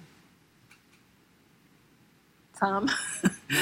Uh, that's Tom That's is riveted by the rain. that's what? in that uh, New Orleans parish. Uh, Oysters that- Marcy at Hambone. You have talked and talked and talked about how wonderful the Oysters Marcy is. I uh, have to say, I don't understand your fascination with that particular dish, but there are others there that I find just just off the charts fantastic. That is a great restaurant. Do not be alarmed by the exterior of it, which kind of looks like a preschool. But anyway, uh, great, fu- great food being brought to the table there. As far as burgers go, though, there are a lot of good burgers out there, and um, and I I think that not far from there is uh, that cute little place Rieger's, and that burger is good, but also some other things are really great. And I'm kind of curious about them. I kind of feel like there might be a very similar story there. That's a chef from here who lived in Canada for 12 years, and he's married. I don't know if there's a young child there too, but I kind of feel like it may be a very similar situation. But there is some really good food in downtown Mandeville. I mean, I was just thinking about about the places. I, I was showing someone some houses down in Mandeville because they're thinking about moving to the North Shore. And I took them around the Mandeville lakefront, and we, you know, she's not a fan of Covington, which is something I totally don't understand. But um, I think that you're either a Covington person or a Mandeville person, and those are not the same person. And um, she really liked the Mandeville lakefront and all a lot. And then we went into downtown Mandeville, which is not much of a downtown. But I was pointing out this restaurant and that restaurant on the street, and I realized that Mandeville has some really great restaurants in that downtown area. There's Hambone. There's, and, I didn't even tell her about the little Rieger's place, which is new to our knowledge. There's Nuvolari's, which is a terrific Italian restaurant, an unusual looking place, but terrific. There's a little wine bar called the Grateful, wait, the Grape, as in grape, Grapeful Ape. Strange name, but apparently a very good wine bar. There's the Lake House on the lakefront. There's Oak Oven, Cafe Lynn. I mean, all of these are really, really nice restaurants. So there's a lot of good eating in a little tiny place like downtown Mandeville. Also great eating in downtown Covington, but you know, these are these are just not things that you would expect to to see in little, you know, bedroom communities. I mean, we were talking about Tchefuncte, and having gone to Tchefuncte's, which is the new Revolution style restaurant, which is going way upscale um, in Madisonville, which has Keith Young's and also Keith's new place, uh, Five Five Girls. I mean, that's great eating too. So there's a lot of a lot of good places uh, to eat on the North Shore. Five five six nine six nine six is the number if you would like to talk to us we would love to talk to you. I introduced the idea earlier in the show about Hurricane Katrina and how Hurricane Katrina has changed the culinary landscape of New Orleans. This is a, let's see, what can I say about that? This is a point that I think a lot of people recognize. Um, maybe a lot of them are not as worked up about it as I am, but it's kind of a soapbox for me. But uh, I think that there's a very changing face of New Orleans cuisine, which gets away from the traditional, I hate to say cliche New Orleans, but it is, and more into global, ethnically inspired cuisine, which doesn't really have anything to do with the regional cuisine of this area. But I, be- I believe that the influx of people, and by that I mean kids, who came here 10 years ago or 15 years ago um, to rebuild the city, and then their friends moved here 10 years ago, have definitely changed the dynamic of the city, but culinarily as well, for sure. And I think that there's a lot of um, there's a lot of I mean, we, we have a very distinct regional cuisine that goes back hundreds of years. And there are people who have come in, like the Cajuns, for example, that have their own cuisine. And, and there's a lot of Caribbean influence, but all of this has melded together over many, you know, hundred years, hundreds of years, uh, to have this very distinctive New Orleans cuisine. There's the Italians from the early part of the 20th century have influenced Italian food in this city. But then there's this new generation of people who don't actually have a strong culinary identity. You know, who may have come from a place like Wisconsin or Kentucky, and, and there's not necessarily a real strong identity there. And and so they can't they don't really necessarily understand how steeped in tradition the New Orleans cuisine is. And so there's a lot of food out there that's that's you know not not as good. I mean that's the word for it. It's not as good. It's about something else other than tasting. It's about sustainability. It's about all of these things that are emotional concepts and not really about hey what's on my plate and how does it taste? And i feel like that's a big big change 15 years later after katrina. And it's um, well it's frankly disturbing to me. And i think it is to a lot of people. People tell me this off the air all the time. And i was just wondering if anyone else has any thoughts about that. 556 9696 is the number on this day before the 15 year anniversary of the of the natural phenomenon that changed New Orleans forever. I mean, I I was talking to someone earlier today about the times that we're living in, and um, they were saying something as though they'd been living for a thousand years. I said, that because you only know about your lifetime. You don't know what was happening, you know, 600 years ago. And just saying, in this period of time, this is a big development on the culinary scene of New Orleans, Katrina, and the aftermath of Katrina, and the number of people that came in, the number of who left, and the number of people who came in.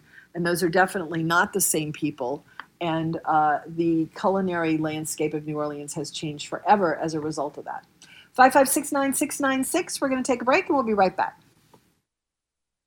Tony Mandina's roots go back to Salaparuta, Sicily. His father left in 1924, but those connections are still powerful. The restaurant uses extra virgin olive oil and wines made at Villa Mandina in the ancestral home.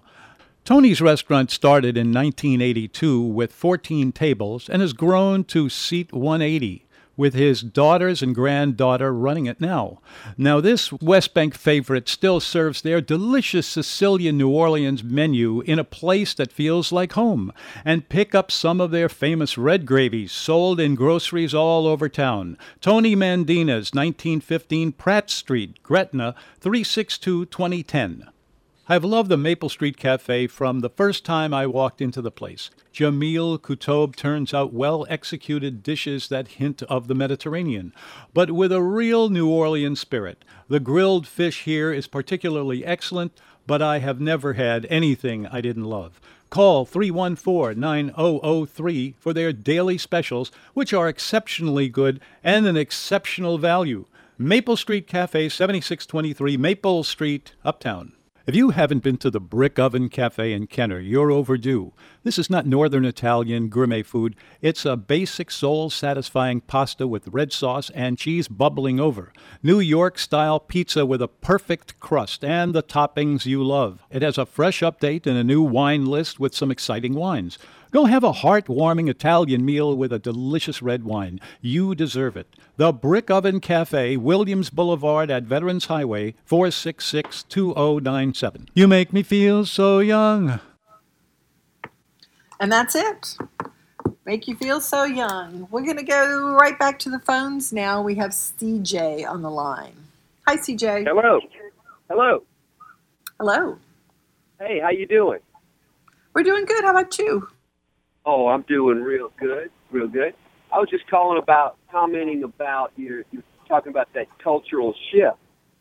Yes. And I think yeah, yeah, I agree with you on that. I've pretty much observed that myself. Uh, you know, you mentioned like punch train po' boy, which I love also. Uh, boy, you walk in there and you know who's eating a, a roast beef po' boy or an oyster po' boy or something like that. I think the average age is about sixty, and Uh-huh. millennials are going to go somewhere else. You know, that's they're not eating that. That That's I right. know when, like when I was a kid, that was pretty much common lunch fare. That's right.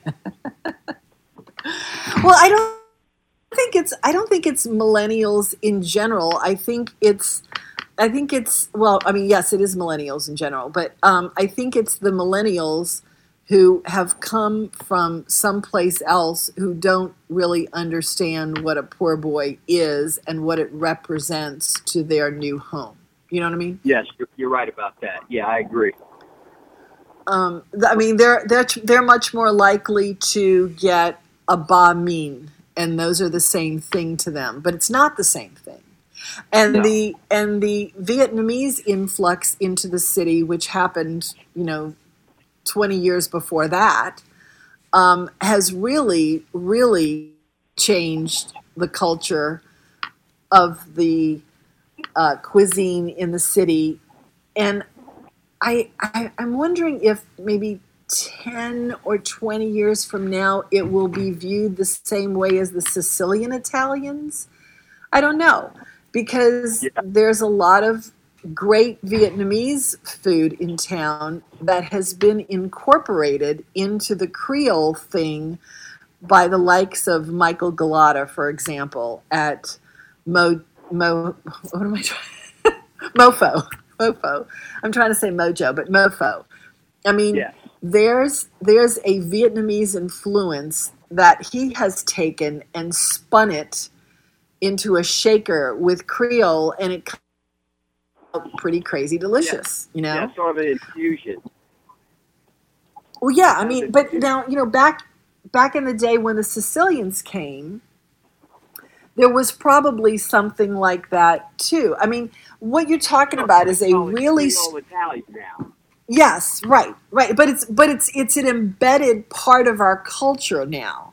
Yes. I think that the Vietnamese influence was a very strong cultural thing too that has permeated the culture and it's not it's not fused into the Sicilian Italian thing it's a different thing but it's two really big influences whereas the kids that are coming in from Peoria or Austin or any of these other places they're not bringing with them as a big block of people a whole cultural identity. You know what I mean? I I exactly know what you mean. Yep. Uh, yeah, I've, I've been observing that quite a while myself. Yeah. Yeah. I'm not happy about it. Yeah. It, it just yeah, you mentioned the Vietnamese the Vietnamese influence. Uh, one thing that's been really happening lately, the last couple of years, you know, is that twist on the crawfish. the uh, the butter, garlic, hot, spicy Vietnamese style crawfish. Gotten Mhm. very popular. Or their spicy crabs. See, I'm, I'm saying that this is a large block of people that came in with a cultural identity, and there's been a fusion. There's been a fusion there, and it's been a delicious fusion. But when you come in and you don't really understand the the cultural precedent then Yeah. I don't think you can add to it. Do you know what I mean? Like I, I was I was absolutely livid about a Condé Nast article uh, about six months, eight months ago. Um, that I mean, Condé Nast is a travel magazine where you look at it to get ideas about a place to go, where you're going to be three days, maybe five days. You know what I mean? So if if they're being directed to Molly's Rise and Shine, you know, I mean that makes my head pop off. There were Right. there were only Mr. B's did not make that list. Um, none of the Grand Dames did, with the exception of Commander's Palace, and that's only because they're the hip one. Wow. But there were no restaurants that were really representative of New Orleans on that list, Well, with one or two exceptions. Yep.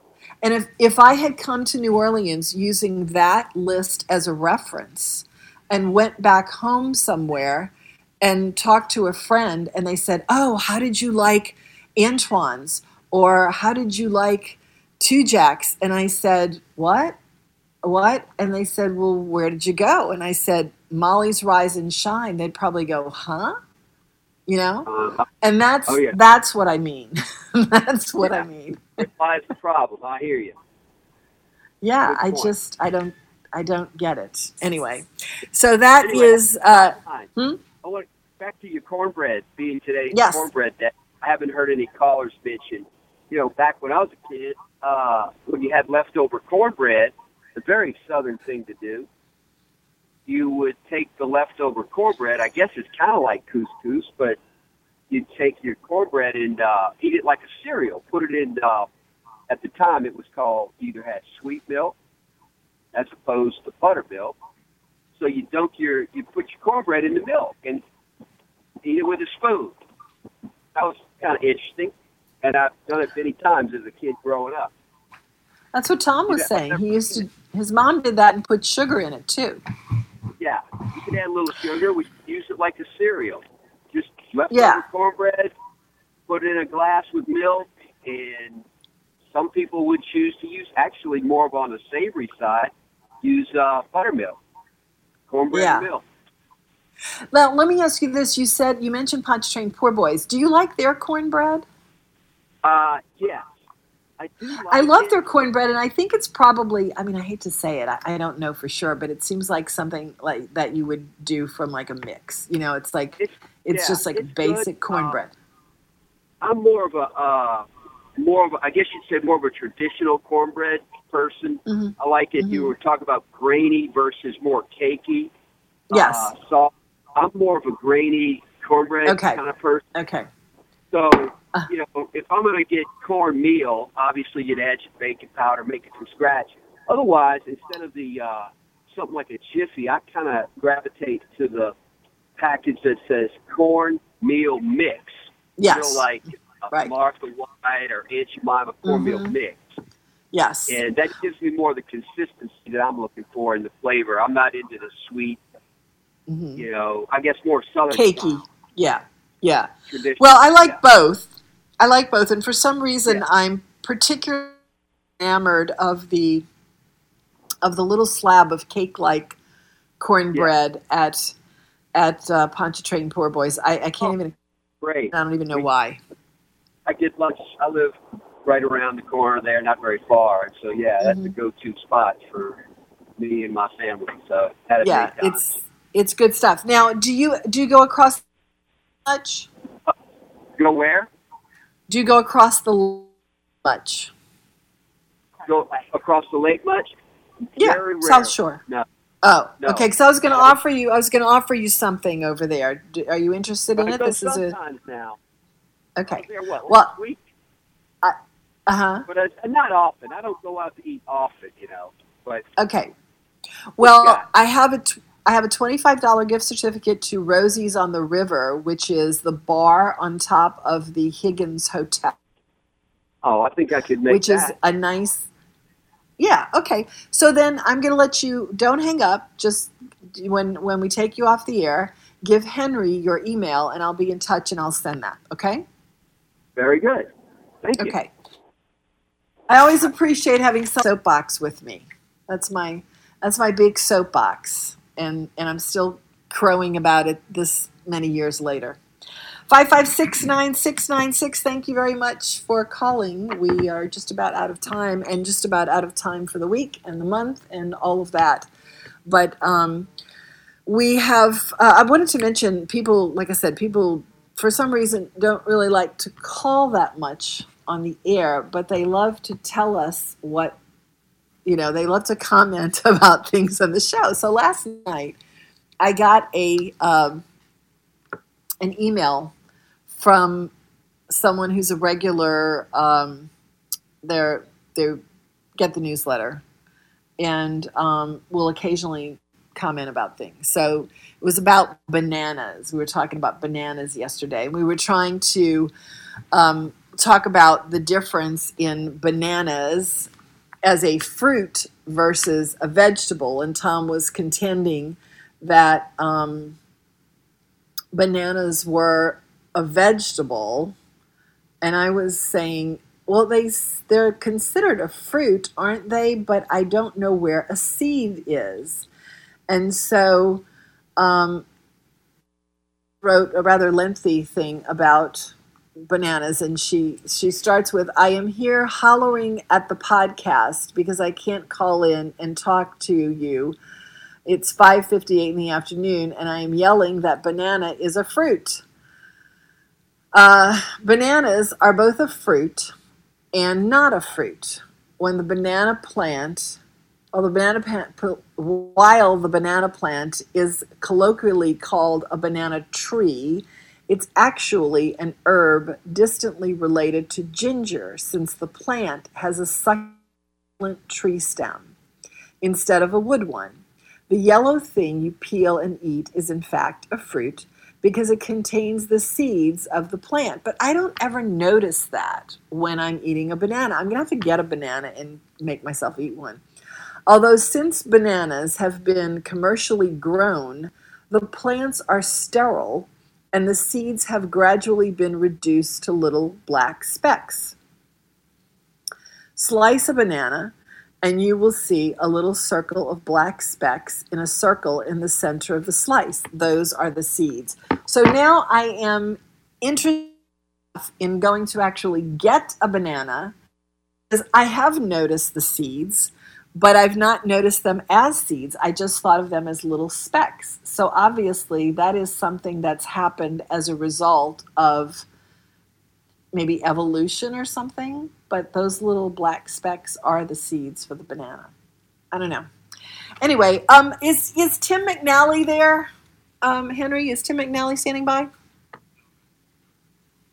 Oh, well, never mind then. I was going to ask him about National Red Wine Day. Tom, what are your favorite red wines? Is a Pinot Grigio red wine?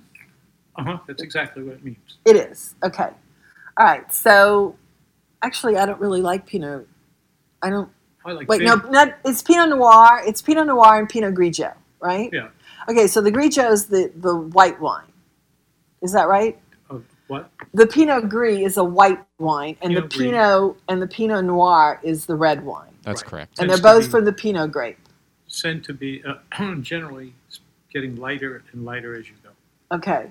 So I, I don't, I'm trying to think of a red wine that I really like. There is a red wine that I definitely do like, but I don't know the kind of grape. When we had those Flambeaux uh, people on, the, um, the family from here that now lives in Napa and does Flambeaux wines, F L A M B E A U X. That is a mighty fine wine, and it was a red wine, and I liked it a lot. and um, I haven't I haven't had it since they brought it, but it's a gorgeous bottle, and it's it's just a totally classy wine, and it's a really good tasting wine. Italian, obviously. I don't know. It's it's California Napa. Oh, they Yeah, that's where they- that. that's There's where lot- they are. There's a lot of uh, there are a lot of people A lot of good red wines with there. red wine Yeah. who live in A lot of good California. ones. All right, time for us to say goodbye. Not totally goodbye. I want to tell you that if you would, li- we managed to stay on the air the whole two hours today. Henry, That's can we get some applause for that, please? I'm super excited about that. So anyway, miss any of the show though, uh, you can catch it on podcast at Anchor, Spotify, and those platforms, but mostly on nomenu.com. So please have a look at our website. We have other stuff on there besides the podcast. Please tell your friends about the show. They might like a little respite from all the bad news out there, too. That's what we're trying to do here. Uh, we have our newsletter that you can sign up for twice a week. It'll tell you things that are going on, like Dom's Soul Kitchen at the Bywater Bakery this weekend. Go see him. You can follow us at the New Orleans Menu. That's at the New Orleans Menu. That's our um, our Instagram. And uh, let's see, Emmy the Story Lady, E M M I E. That's on Anchor and Spotify. That's my own podcast, Reading to Kids. And Tim McNally's show is up next, the Dine, Wine, and Spirits show. Good night. Have a wonderful evening. News with Tim Berg. President Trump is granting a full pardon to Alice Johnson. and we gave a commutation. That means we were able to get Alice out, and she has been just so outstanding, and I'm so proud of you. And we're giving Alice a full pardon. I just told her. President Trump making that announcement during an Oval Office ceremony. Johnson sentenced to life in prison for a nonviolent drug offense. California Democratic Governor Gavin Newsom is highlighting the state's continued fight against a devastating